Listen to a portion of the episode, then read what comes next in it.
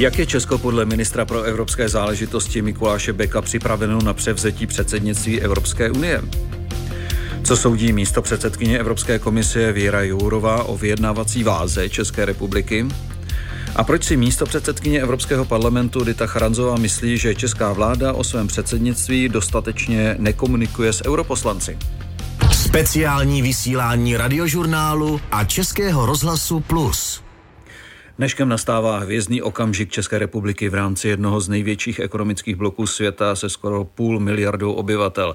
Česko přebírá od Francie předsednictví v Radě Evropské unie, chce se soustředit na zvládnutí uprchlické vlny a poválečnou obnovu Ukrajiny, zajištění dodávek energií, posílení odolnosti 27 v obraně ekonomice, kybernetické bezpečnosti a ochraně demokratických institucí. Startovní výstřel prvních jednání zazní dnes v Litomyšli, kde bude zasedat vláda s Evropskou komisí věcí. Eh, jak už víme, tak v Litomyšli už je eh, premiér Petr Fiala a do České republiky už eh, velká část té Evropské komise dorazila. Já vítám ve studiu vedoucího zahraniční redakce Českého rozhlasu, který dlouhodobě sleduje evropské instituce Filipa Nerada. Dobrý den, Filipe. Hezké poledne. Česko už jednou Radě Evropské unie předsedalo, a to v roce 2009. Jak se bude lišit tohle naše předsednictví od toho minulého, jak tedy okolnostmi vnější vnějšími i vnitřními, tak děním uvnitř Unie i Česka.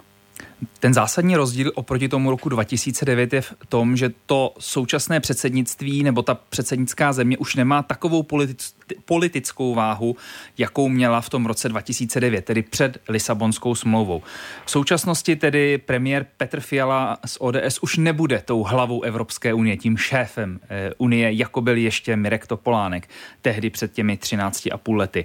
Eh, to už je dneska, mm, nebo Evropská unie po Lisabonské smlouvě má eh, stálého předsedu Evropské rady, kterým je Charles Michel, který byl včera večer v Praze to samé eh, nebude mít nas nebo nebude řídit evropskou zahraniční politiku. Ta má také svého stálého šéfa Josepa Borela, který tedy shodou okolností dnes na to zasedání do Litomyšle nedorazil. Takže v tom se to bude, eh, v tom se to bude eh, lišit. V čem je to velmi podobné a za to ani tak nemůže Česká republika, to jsou ty okolnosti, protože stejně jako v roce 2009 tím možná nejdůležitějším tématem bude plynová krize a jak z ní a jak si s ní poradit tehdy Mirek to, eh, nebo to české předsednictví pod vedením Mirka Topolánka řešilo to, kdy eh, Rusko, tak říkajíc, zavřelo kohouty s plynem eh, do Evropy. Tehdy to bylo ještě jaksi o to dramatičtější v tom, že se jednalo o to předsednictví v první polovině roku, tedy o leden, o zimu.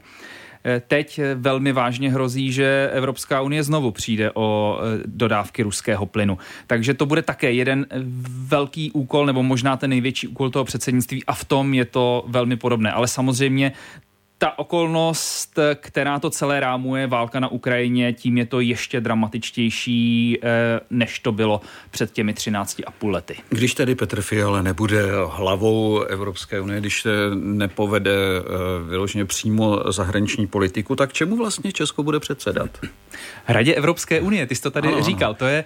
To Ale je, řekněme si, co to je. Ano, přesně. řekneme si, je to, je to formace, která zastupuje členské státy v Evropské unii na různých úrovních a to bude úkolem právě České republiky jako předsednické země vést tyto různé, eh, různé formace združující členské státy, ať už na té expertní úrovni, diplomatické, nebo potom i na té nejvyšší eh, ministerské úrovni. A tam se bude snažit hledat eh, kompromisy a dohody, aby členské země se na těch jednotlivých legislativních návrzích shodly a mohli se posunout do té další fáze vyjednávání, kdy se hledá už definitivní verze té legislativy nebo definitivní podoba a to ve vyjednáváních s Evropským parlamentem a Evropskou komisí, to jsou ty takzvané trialogy a tam právě členské země zastupuje ta předsednická eh, země. A to bude ten druhý důležitý úkol toho předsednictví, pokusit se dovést co nejvíce těchto eh, legislativních návrhů do té finální podoby. Tak to říká eh, vedoucí zahraniční redakce Českého rozhlasu, který dlouhodobě sleduje evropské instituce, Filip Nerat. Eh, Filipe, děkuji za tu úvodní, abych tak řekl, kuchařku, ale ještě se vrátíme v závěru toho vysílání na další rozhovor a shrnutí s tebou. Díky. Díky.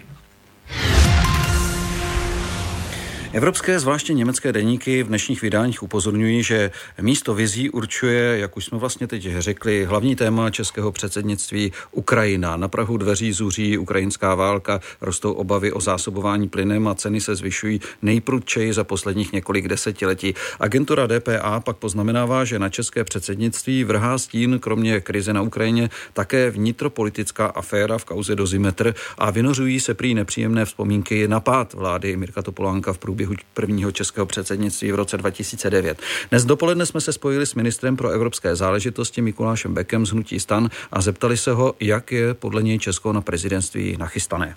Já myslím, že jsme nachystáni velmi dobře. E, máme připravený personál, který se bude věnovat vedení pracovních skupin. E, máme zdatné diplomaty na stálem zastoupení v Bruselu a také ministři prošli potřebným školením, tak já věřím, že jsme připraveni a že nás nepotká žádná provozní komplikace.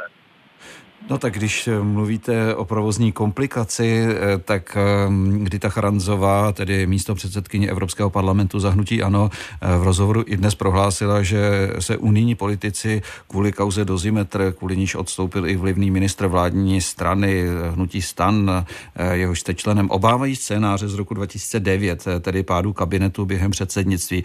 Zaznamenal vy jste při svých jednáních s evropskými představiteli takové obavy? Ne, já jsem se včera účastnil jednání s předsedou Michelem. Dnes se samozřejmě setkám eh, s Evropskou komisí, ale já jsem na nic takového nenarazil. Já myslím, že tady se hraje ze strany ANO i na té evropské úrovni vnitropolitická karta, považuji to za velmi nefér. A myslím si, že je všem jasné přece, že ta kauza na evropské úrovni žádnou souvislost nemá. Prostě ministři se mění. My jsme vyměnili ministra velmi rychle přičemž nebyl nějak spojen kriminálně s tou kauzou. Takže já myslím, že prostě v Evropě se stává, že se mění ministři, nikoho to nepřekvapuje, je to prostě každodenní politický život, prostě když se vyskytne nějaký problém a nějaká reputační zátěž, musí se minister vyměnit. Chápete eh, podobně i to, když paní Charanzová říká, eh, že eh, vláda podcenila komunikaci k veřejnosti i směrem k europoslancům, protože i server Politico napsal, že zatímco Praha si očkrtává všechno políčka ve své přípravě, vyhlašuje svoje priority a organizuje společenská setkání, tak podle expertů Češi věnují prezidentství doma jenom málo pozornosti. Já myslím, že to není pravda. My samozřejmě v době války, v době, kdy čelíme celé řadě problémů, eh, se nepouštíme do nějaké drahé komunikační kampaně, která by prostě pomocí reklamy upozorňovala masivně na to předsednictví. To je pochopitelné. A já taky myslím, že je pochopitelné, že ve chvíli, kdy mají občané úplně jiné starosti opravdu všedního života v důsledku války Ruska proti Ukrajině, tak to téma předsednictví prostě není tak vidět, jako by bylo vidět v klidnějších časech, kdybychom neřešili otázku, jestli poteče zítra plyn z Ruska a podobné věci. Tak já myslím, že to je součást prostě politického boje, já rozumím a je to do jisté míry přirozené, ale eh, myslím si, že komunikace uvnitř České republiky je přiměřená. Já kvituju rostoucí zájem médií. A teď eh, k té agendě přebírání evropského žezla je kontinuální proces. Předsednická země má na starosti mimo jiné doběh agent, eh, které rozpracovala její předchůdkyně. Eh, na co konkrétně bude navazovat Česko po Francii? Já myslím, že francouzům se podařilo v závěru jejich předsednictví opravdu výrazně finišovat a posunuli dál několik klíčových návrhů. Především v posledních dnech celý ten velký balíček, který je částí balíčku for 55. Týká se těch kontroverzních témat typu spalovacích motorů, eh, toho systému evropských povolenek a podobně. Tam byla přijata pozice členských států a Českou republiku teď bude čekat role zprostředkovatele nějaké dohody s Evropským parlamentem, což bude určitě náročný úkol. Takže tam je, já vidím jednu z důležitých aktivit českého předsednictví. Vedle toho nás čeká další pokračování debaty o migraci, kde se francouzům podařilo alespoň částečně posunout tu diskusi, ale tam ještě zbývá větší část a budeme věnovat velkou pozornost těm energetickým záležitostem, kde eh, zase byly přijaty ty základní dohody mezi členskými státy, eh, balíček Repower EU, který má zajistit zásobování plyn eh, v tom nejbližším období byl vlastně projednán na straně ministrů, ale zase bude probíhat trialog v Evropském parlamentu nebo s Evropským parlamentem a komisí, takže tam nás čeká hodně práce. A jak chce vláda ovlivnit oblasti, které se dotýkají přímo života i českých občanů, například vysoké ceny pohoných hmot a potravin? Zdejší opozice se podivuje nad tím, že tyhle otázky přímo v prioritách nejsou.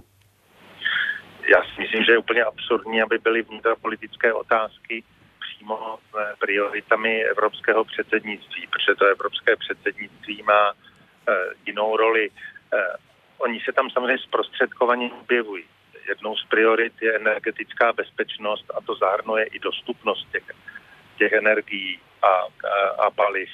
Ale eh, to, že by se do priorit českého předsednictví mohlo napsat, zajistíme v České republice to, že benzín bude stát o 10 korun méně, než teď stojí, prostě není reálné očekávání.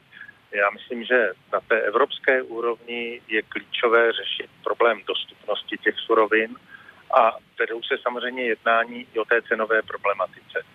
Ta jednání se ale, pokud vím, dokonce vedou i v širším formátu, například na jednání skupiny zemí G7 se jednalo o téhle problematice, protože případná intervence vůči těm vysokým cenám třeba ruského plynu není možná jenom na evropské úrovni. A tohle v těch prioritách je, ale samozřejmě pak to má nějakou vnitropolitickou národní dimenzi, která je prostě otázkou eh, naší, naší debaty v České republice. Ministr pro evropské záležitosti Mikuláš Bek z Hnutí stan. Bývalý český eurokomisař Pavel Telička napsal před týdnem v denníku E15, že předsednictví nás může dostat z marginální pozice, do které se Česko samo natlačilo. Věry Jourové, tedy místo předsedkyně Evropské komise, eurokomisařky pro hodnoty a transparentnost, jsem se před vysíláním zeptal, jestli i podle ní byla Česká republika donedávna v okrajové pozici.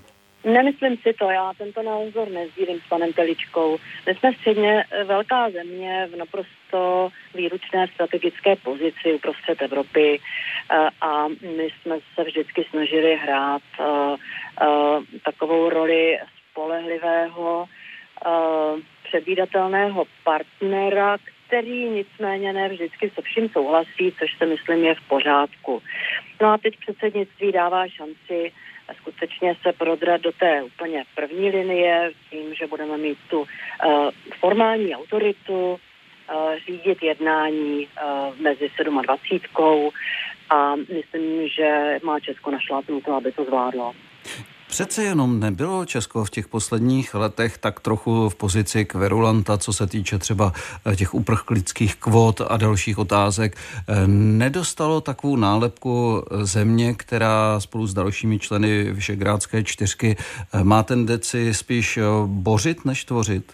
Myslím, že členství ve Vyšegrádské skupině skutečně na Česko vrhlo určitou, určité světlo nebo stín, chcete-li, v tom, že Vyšegrad se často stavěl proti řadě věcí, ale zrovna ta migrační kvota si myslím, že to byla ta kontroverzní věc, že si myslím, že bylo správné, že se Česko uh, postavilo uh, vlastně na stranu těch, kteří volali po nějakých jiných řešení migrační krize. Myslím, že to nebyl ten moment.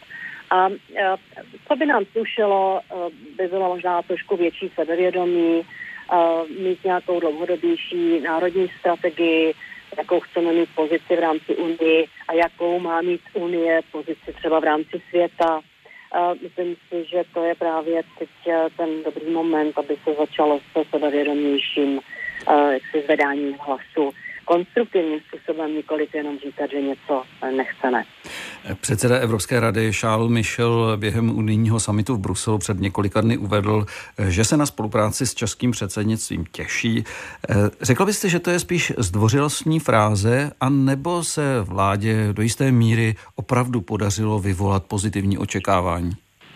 Řekla bych, že to je obojí. Začnu tím druhým. Eh, vím, že už proběhla řada kontaktů eh, mezi, mezi novou vládou a evropskými eh, institucemi a reprezentanty a řekla bych, že je velice, řekla bych, pozitivní očekávání toho českého předsednictví, ale je tam i takový ten moment, tohle předsednictví to nebude nic snadné, protože ta doba, ve které teď žijeme a do které vstupujeme, bude vyžadovat uh, hodně velkou kuráž, výdrž, schopnost dojednávat odvážné kompromisy.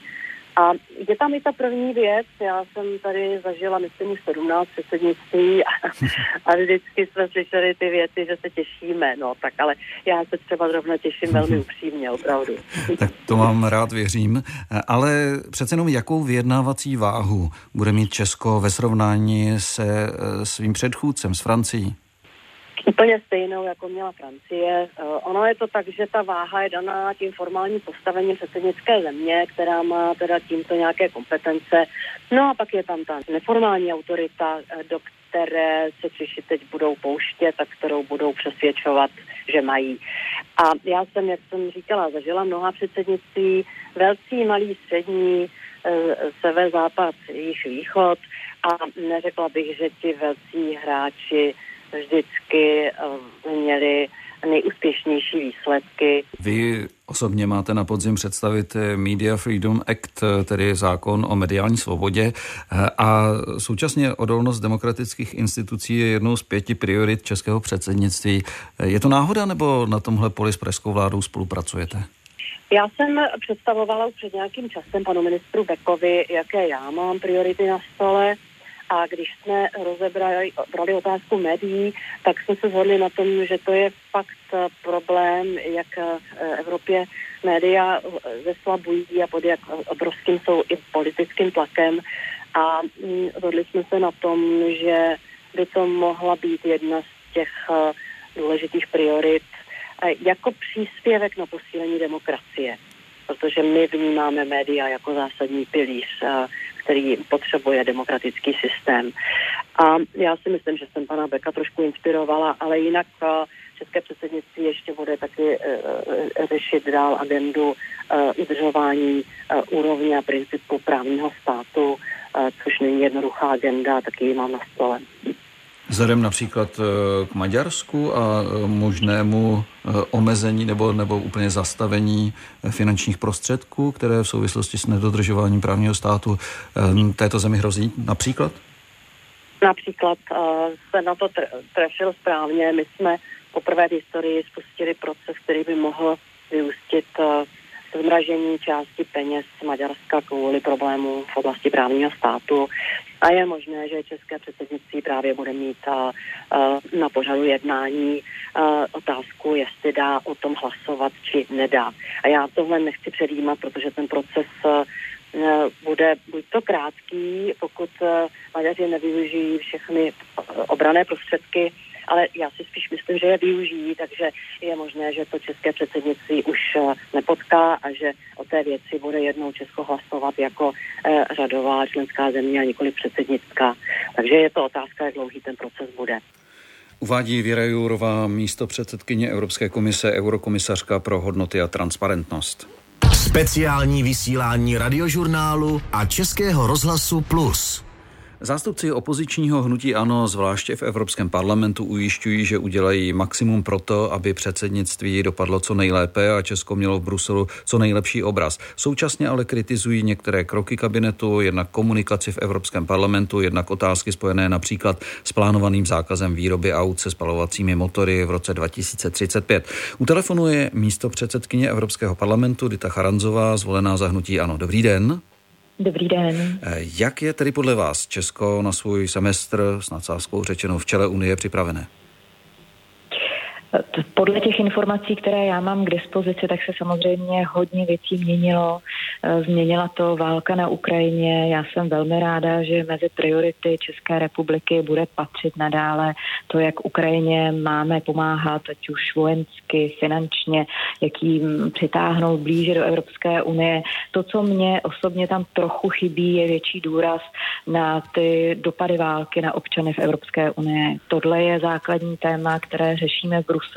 Všechny státy s tím mají problém. Uh, hovoří se o tom, že je tady velké riziko, že nebude dostatek energie už tuto zimu a my potřebujeme mít krizový plán. Takže pro mě české předsednictví přichází v době, kdy je těžko možná některé věci i připravit a bude to vlastně takové mm, jako krizový manažer předsednictví, které hmm. bude muset řešit všechny tyhle aktuální otázky. No ale eh, my jsme, eh, když jsme mluvili s Mikulášem Bekem, ministrem pro evropské záležitosti, tak právě on eh, v tomhle případě říkal, že je absurdní, aby byly vnitropolitické otázky, tedy otázky zvyšování cen energii součástí priorit a doplnil, že zprostředkovaně se v těch prioritách objevují, když se zajistí dostupnost těch zdrojů, tak nakonec může být lepší, nižší i cena. Co vy na to? Hmm. Ne, jako rozhodně to není jenom domácí politika, to je hlavní téma, které řešili premiéři na poslední Evropské radě.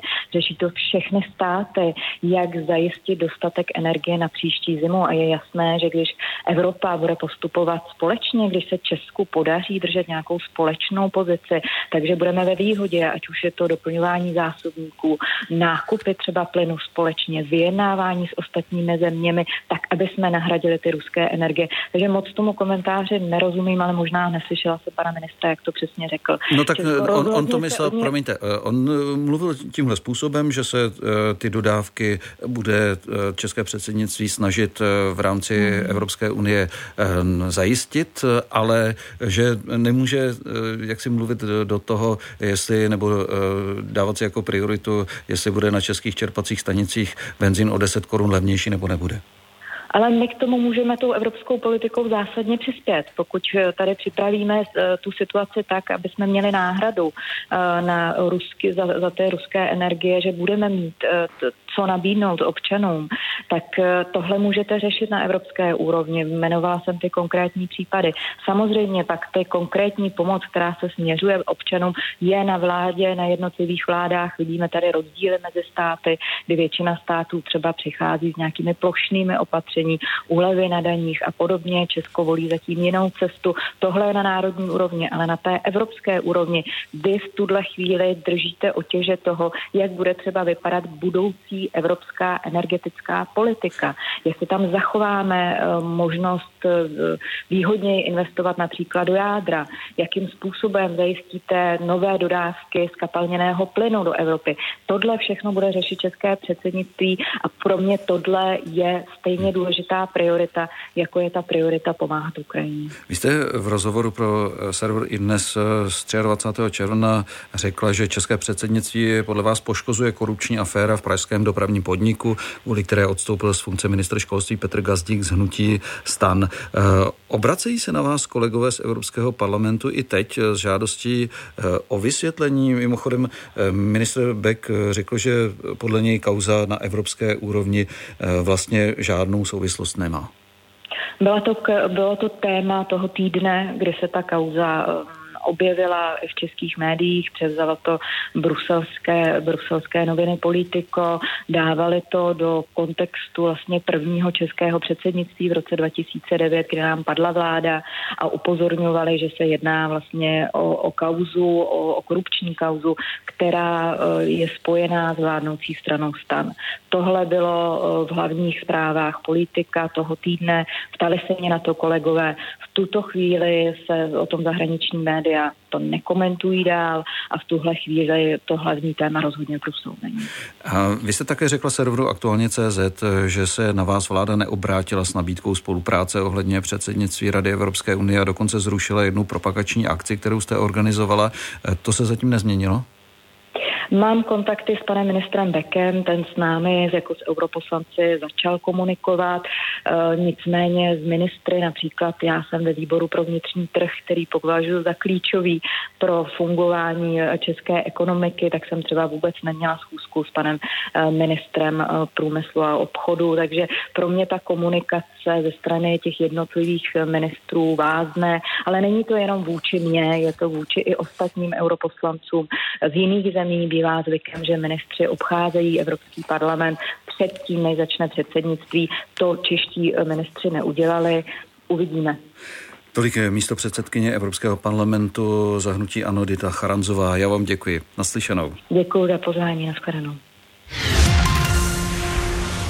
A ve studiu se opět vracíme k vedoucímu zahraniční redakce Českého rozhlasu Filipu Neradovi. Eh, Filipe, eh, když eh, jsme slyšeli ehm, Ditu Charanzovou, místo předsedkyní Evropského parlamentu, tak je důvod si opravdu myslet, že do jisté míry vláda zanedbává tu komunikaci, jak tedy z veřejnosti, ale i třeba s důležitými lidmi, co mají kontakty v Europarlamentu a podobně.